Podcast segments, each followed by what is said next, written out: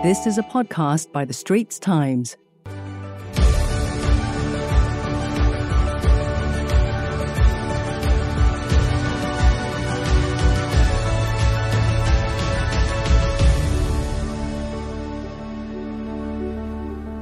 Hello, I'm Lynlee Foo. Good evening, and you're watching the Straits Times' coverage of this year's National Day rally. I have with me my guests who will help us unpack some of the key points of the Prime Minister's speech. Let me first introduce to you the gentleman on my left, Associate Professor Terence Ho, Associate Professor in Practice at the Lee Kuan Yew School of Public Policy, National University of Singapore.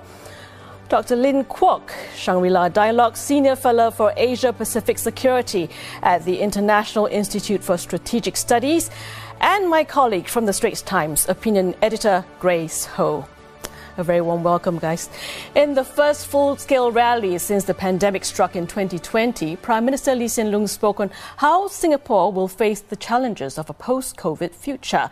First off, a piece of welcome news that brought smiles all around. PM Lee announced that masks will no longer be mandatory except on public transport and in healthcare settings. In other key highlights, Mr. Lee touched on the repeal of 377A and the impact of geopolitical tensions on the region and Singapore, among other points. Now, to kick things off, what was uh, the, the points or, or one point that stood out for you most, Terence? Yeah, I felt that this uh, National Day rally was really a vintage NDR that covered everything from the immediate concerns and priorities to medium term issues, as well as the long term infrastructure developments. I felt that it was realistic in you know, acknowledging the challenges that Singapore faces, but at the same time had this note of optimism and hope for the future. Grace, yourself? I mean, first of all, can I say how wonderful it is to see a full auditorium of people? It's a return to form of the old uh, National Day rallies, both in terms of form and substance. Um, we, we know that in 2020, you know, there was no NDR and it was replaced by a speech in Parliament. And last year, it was a hybrid format. Um, but also substantively last year, um, the, the, geopolitical element was missing. Um, it was more of a domestic focus, you know, on low-wage workers, and COVID 19. And so this year, you know, the geopolitical element was back in full force. And um, it's, you know, we had also these you know, big reimaginings of you know, the Singapore landscape. You which, which harks back to 2019 when there was the Greater Southern Waterfront. And then this year we heard about the Tuas Port, Terminal 5, um, redevelopment of Paya Lebar. Lots in that speech there tonight. And Lynn, what about you? Thanks so much. It's great to be here. Um, I think what struck me because I work on foreign policy was, um, as Grace mentioned, how um, in contrast to the 2021 National Day ra- rally, the Prime Minister this year um, spent considerable time looking at developments such as US China uh, tensions, as well as how um, Russia's invasion of Ukraine impacts the region. And I think what also struck me and what was very notable to me was how he spent more time in his Chinese speech than his English one on why Singapore took the position that it did in terms of condemning uh, Russia's invasion of Ukraine, as well as joining a relatively small group of countries in terms of imposing targeted economic sanctions against Russia.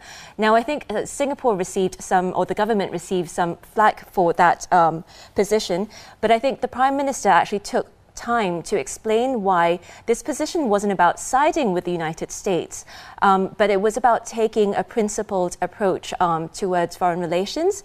And um, this was necessary um, to sort of lay the groundwork. So it was important not just for the immediate crisis at hand, Russia Ukraine, but also to lay the groundwork for future positions that Singapore might take, say, in the context of heightened uh, geopolitical tensions and any principled, it might, uh, principled position it might have to take in the future, such as vis a vis the United States or China. All right, let's zoom in into one of the key announcements, which is the repeal of Section 377A, a law criminalizing gay sex between men.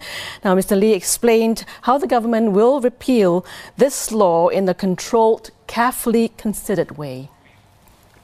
The government will repeal Section 377A and decriminalize sex between men. I believe this is the right thing to do and something that most Singaporeans will now accept.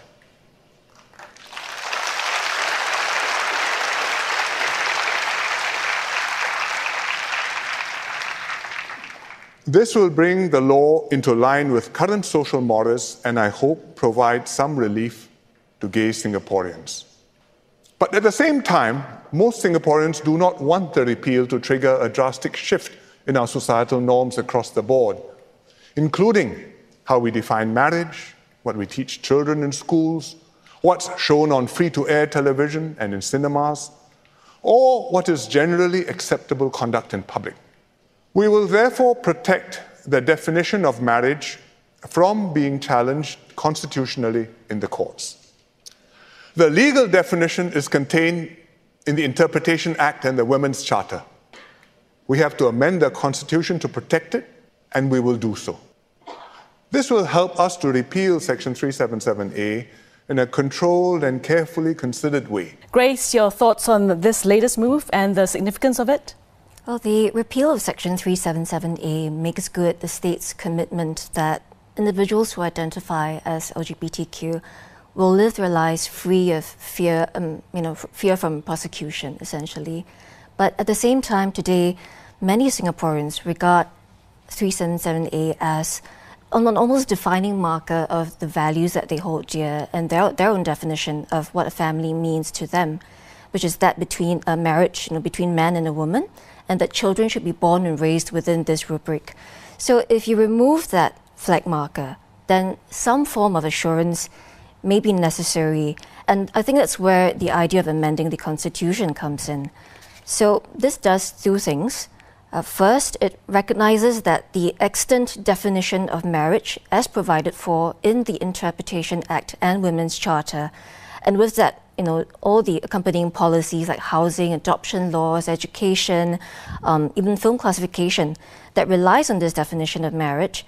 So that will be retained.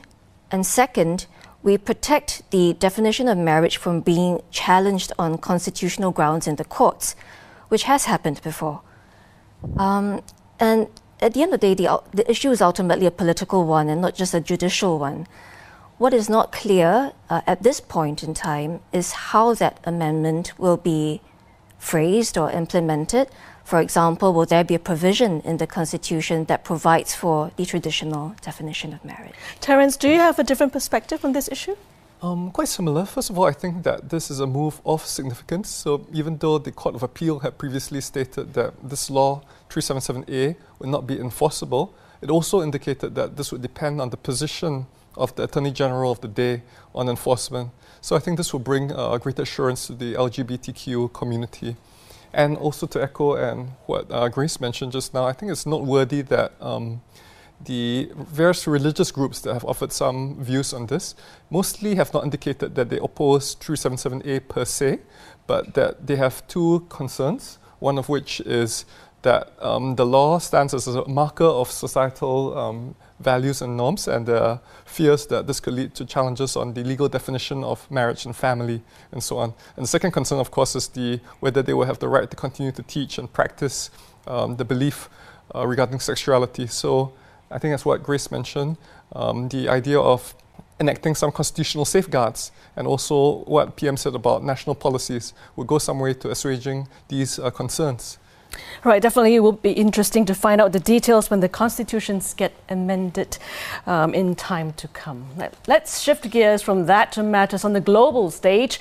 Mr. Lee also touched on the challenges Singapore faces externally, especially with strained US China relations and Russia's invasion of Ukraine. Even as we emerge from the pandemic, our external environment has become very troubled. US China relations, which sets the tone for global affairs, are worsening the two powers are divided over many issues. Apart from US China tensions, Russia's invasion of Ukraine also has profound implications for the world and for Singapore. Our region has enjoyed peace for so long that it's hard for us to imagine things being different. But look at how things have gone wrong in Europe, how suddenly and quickly.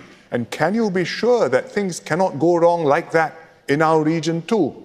So we must get real and we must get ourselves prepared psychologically. Lynn, I know you've written quite a bit about this. Would you like to weigh in on this? Yeah, certainly. Um, I agree with that, what the Prime Minister said about how there are many areas of dispute between the United States and China. Um, And while there are certainly many areas which are warranted, uh, I think such as the South China Sea, where we see, we've seen unlawful and coercive Chinese actions, such as the trading dispute, I think um, some of the points of contention are really quite unnecessarily uh, unnecessary and worsen um, tensions between the U.S. and China. So, for instance, um, the framing of geopolitical tensions along ideological lines, I think that's very um, harmful to relations. Uh, it unnecessarily deepens divisions between the United States and China. Uh, it uh, alienates in the US um, case, it alienates potential partners, and of course, from the US perspective, it also um, uh, opens up strategic space uh, for China. So I don't really think that this particular framing is particularly helpful. And while the US has been uh, responsible for um, framing the geopolitical competition in such a manner, I think China also has to um, share some of the blame. So, for instance, before Russia's uh, invasion of Ukraine, a couple of weeks before that, we saw both China and Russia uh, issuing a joint statement where China pledged, where both countries pledged um, uh, unlimited partnership, um, a, a, no no limits partnership between the two countries, and I think that has really allowed the United States to seize upon um, what it paints as you know a China-Russia alliance, which hasn't been particularly helpful to geopolitical tensions insofar it has. insofar as it has cleaved uh, the world into the West versus the rest. So I think that's um, been problematic. Um, on Russia and Ukraine, if I may, uh, I think how the Prime Minister has um, really sought to sort of unpack the Russia Ukraine crisis for Singaporeans to help us understand why um, it matters, even though it's an event that has happened so far away. But nonetheless, it, it matters to the region and to Singapore. I think that's been very important. Insofar as we, as Asian country, countries in Asia, have looked at uh, the implications of Ru- uh, Russia's invasion of Ukraine for the region, this is largely focused, and we've seen the Prime Minister also focus on this, um, on food um, and energy supplies and prices, um, if we, uh, insofar as it's focused on geopolitical, uh, geopolitical consequences, this has examined, you know, um, the implications of Russia Ukraine for Taiwan. I think that if we're looking at the Taiwan issue, I do not think that, the, uh, that Russia's invasion of Ukraine um, increases the chances of China um, taking out a military invasion of Taiwan. Um, the, logic doesn't follow. Um, I think China's main consideration in this respect is whether or not it can win a war um, that involved the United States quickly or at all. And I don't think that Russia's invasion of Ukraine has changed that um, factor. In fact, if anything, China would think thrice now about invading uh, Taiwan. But I think Asia nonetheless needs to be um, very um, tuned in to the consequences of Russia's invasion of Ukraine for the region beyond, um, beyond Taiwan, beyond uh, food and energy um, supplies and prices because first, it undermines the rules-based international order, which was already seeing um, some uh, tensions or some pressure prior to Russia's invasion of Ukraine. Second, um, because it also impacts uh, perceptions of China as well as approaches towards China. As I mentioned earlier, um, this is cleaving the world um, in terms of Western powers versus Eastern powers, and that's not particularly helpful for um, Southeast Asia or Asia more general, generally. And um, I I think third, we should be concerned also because of where it puts other countries in Asia, not least Southeast Asia, because with this um, cleaving of the world into the West versus the rest, where does that place Southeast Asia? Many countries there are not, you know, liberal democracies, or many countries here are not liberal uh, democracies, and so that puts countries here in a rather uncomfortable position where you know they do not want to pick a side but perhaps that side is being chosen for them Right now, picking up on uh, your earlier point about uh, rising prices in terms of food and energy, inflation was already a problem even before the Ukraine war, as the PM mentioned. With COVID 19 and then the war impacting supply disruptions, among other factors, naturally, the rise in the cost of living is top of many Singaporeans' minds. Terence, you mentioned uh, your work on such socio-economics issues. Um, anything about that speech that struck you in particular on this? I, I, thought that the Prime Minister gave a very good recap of the multi-pronged approach which Singapore is taking Um, that includes, of course, targeted help for households. That includes um, monetary policy, diversifying supplies, and stockpiling. And very importantly, he also highlighted the only sustainable medium to longer term approach, which is to raise incomes through uh, more competitive businesses and through upskilling for workers. Grace, yourself? I think what I found also interesting was the reality check that the Prime Minister gave, which is that you know these spiraling prices are not just about the war in Ukraine, but also um, just fundamental change in economic conditions in the world. So, you know, for example, slowing growth in China, the end of an era of you know cheap production, cheap goods, and you know, things which we have become accustomed to, which we may now not have anymore. And I think he made a very frank acknowledgement, uh, and I quote here it says, We have little influence over this global inflation picture. But by that same token, we do have influence over the domestic picture, which Terence talked about. Um, for example, shoring up, you know, our national defenses, building up adequate stockpiles and essentials, as you mentioned, um, building nutritional self-sufficiency up to 30% by 2030. So, so that was the, the key takeaway for me. Okay, looking to the future and preparing Singapore for the challenges ahead is at the heart of every National Day rally speech. Tonight, Mr. Lee outlined some key things to note. First, the importance of strengthening national identity. Second, staying open and connected to the world. And third, ramping up a global talent pool. Singaporeans are rightly concerned about the impact of large numbers of non residents living and working here. I talked about this last year. The government is following up to tackle the problems and ease these concerns. But while we manage the overall population of foreign professionals here, we must not stop seeking out top talent who can contribute to our Singapore story. And we're almost out of time. And to wrap up this uh, evening's discussion, let's start with you, Lynn. National identity. What's significant for you there?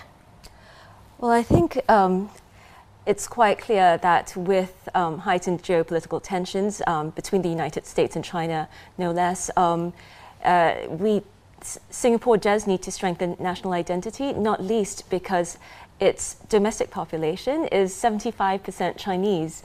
And if that 75% ethnic Chinese Singaporean population started taking the position that China takes on all issues, regardless of how um, Singapore, what were in Singapore's best interest, then we would have trouble on our hands. So I think um, the Prime Minister was quite right to point that out as something that we need to address to strengthen uh, Singapore's resilience moving forward.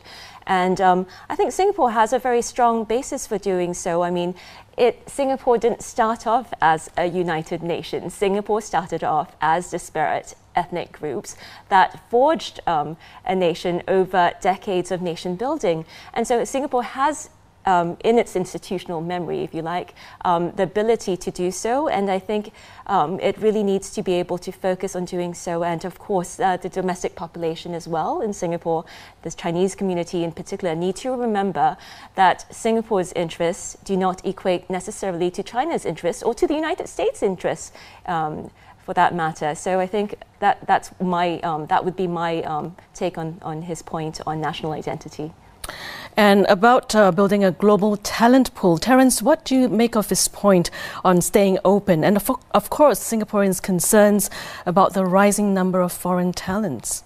Yeah, I think this was a very important and timely reminder that you know remaining open to capital, to talent, to ideas is really the lifeblood of Singapore as a small, open economy. It's really fundamental to our economic survival and competitiveness. At the same time, there is also a subtext, of course, that um, this openness must benefit all Singaporeans. That um, you know, we need to mitigate some of the downsides and some of the um, unintended consequences of, of the increased competition, of course, of prices and so on and so forth. And I think that also ties in quite neatly with the emphasis on uh, building infrastructure for the future as well. It's one way to give uh, Singaporeans and Singapore workers a premium for the equivalent skill levels that we have in terms of being connected, being a hub, uh, being a global city. Grace, final thoughts? I think my final thoughts are linked to Lynn's. You know, I mean, this question of sovereignty, which was raised in the speech today, um, it's not just about the external position, but also the internal dimension of, you know, beefing up uh, Singaporeans' understanding of the vulnerabilities, you know, the history, um, sort of inoculating them against the disinformation campaigns, you know, that have gathered pace. Um, and I think PM, uh, in his Chinese speech, you know, raised certain questions like, don't believe everything you read online. Where did the news come from? Or what's what's the motive? You know, do I really need to forward it to my friends? And you know, this aspect of you know, media literacy, evidence-based critical thinking, I think is really, really crucial. But he also used um, this wonderful phrase um, that the next few decades will be bracing but exhilarating. Like the fact that, you know, in the midst of challenges, there's this message of, you know, we're forward thinking and there's hope and, you know, there's actually joy in the process. And I think that's, that's what we need to take away from, you know, an annual policy speech that's not just about the challenges, but also you know, plans for the future. And on that positive note, that's all the time we have for tonight. A big thank you to Terence, Lynn, and Grace for your thoughts and perspectives, and to our viewers watching, a very good night to you.